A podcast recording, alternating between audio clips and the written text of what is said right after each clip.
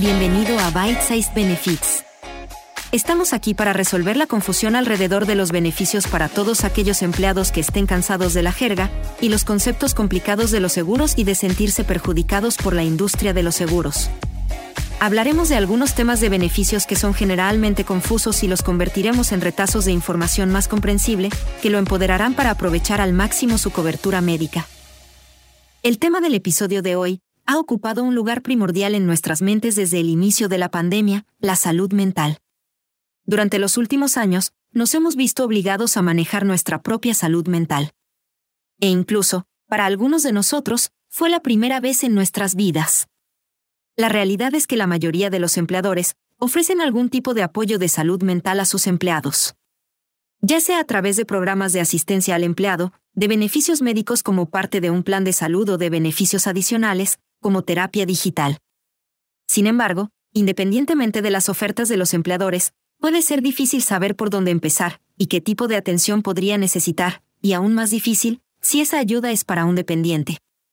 Para comenzar, aportemos un poco de claridad a un asunto complejo. La salud mental ha sido incomprendida durante siglos. En el pasado, la salud mental estaba asociada con la posesión del demonio, e históricamente, las personas que luchaban con enfermedades mentales recibían un trato poco digno. Adelantemos unos siglos. El estigma de la enfermedad mental existe aún hoy y las personas a menudo se sienten alienadas por buscar ayuda. Aunque hemos avanzado mucho, aún nos queda mucho por hacer. Entonces, pongámonos de acuerdo en algo. Todos debemos manejar nuestra salud mental, del mismo modo en que todos manejamos nuestra salud física.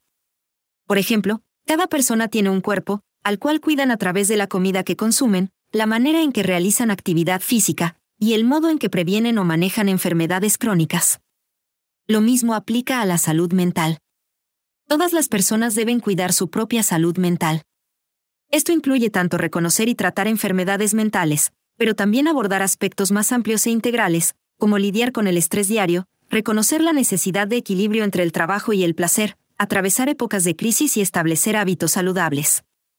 Entonces, ¿cómo abordarnos el tema de la salud mental? Solemos escuchar muchos términos en torno a este tema, psicología, terapia, enfermedad mental, psiquiatría. Programas de asistencia al empleado, coaching de salud mental. Dios santo. Tantos términos pueden hacer que el tema parezca aún más complicado. Analicemos esto de forma más simple.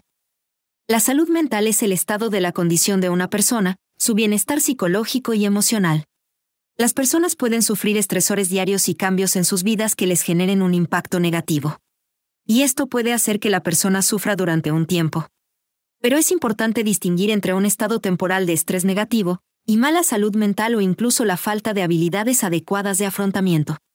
Las enfermedades mentales son enfermedades que involucran cambios en las emociones, el pensamiento y los sentimientos de una persona.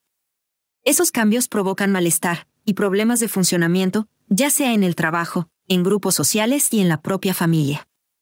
La enfermedad mental a menudo requiere tratamiento con una combinación entre terapia y medicación.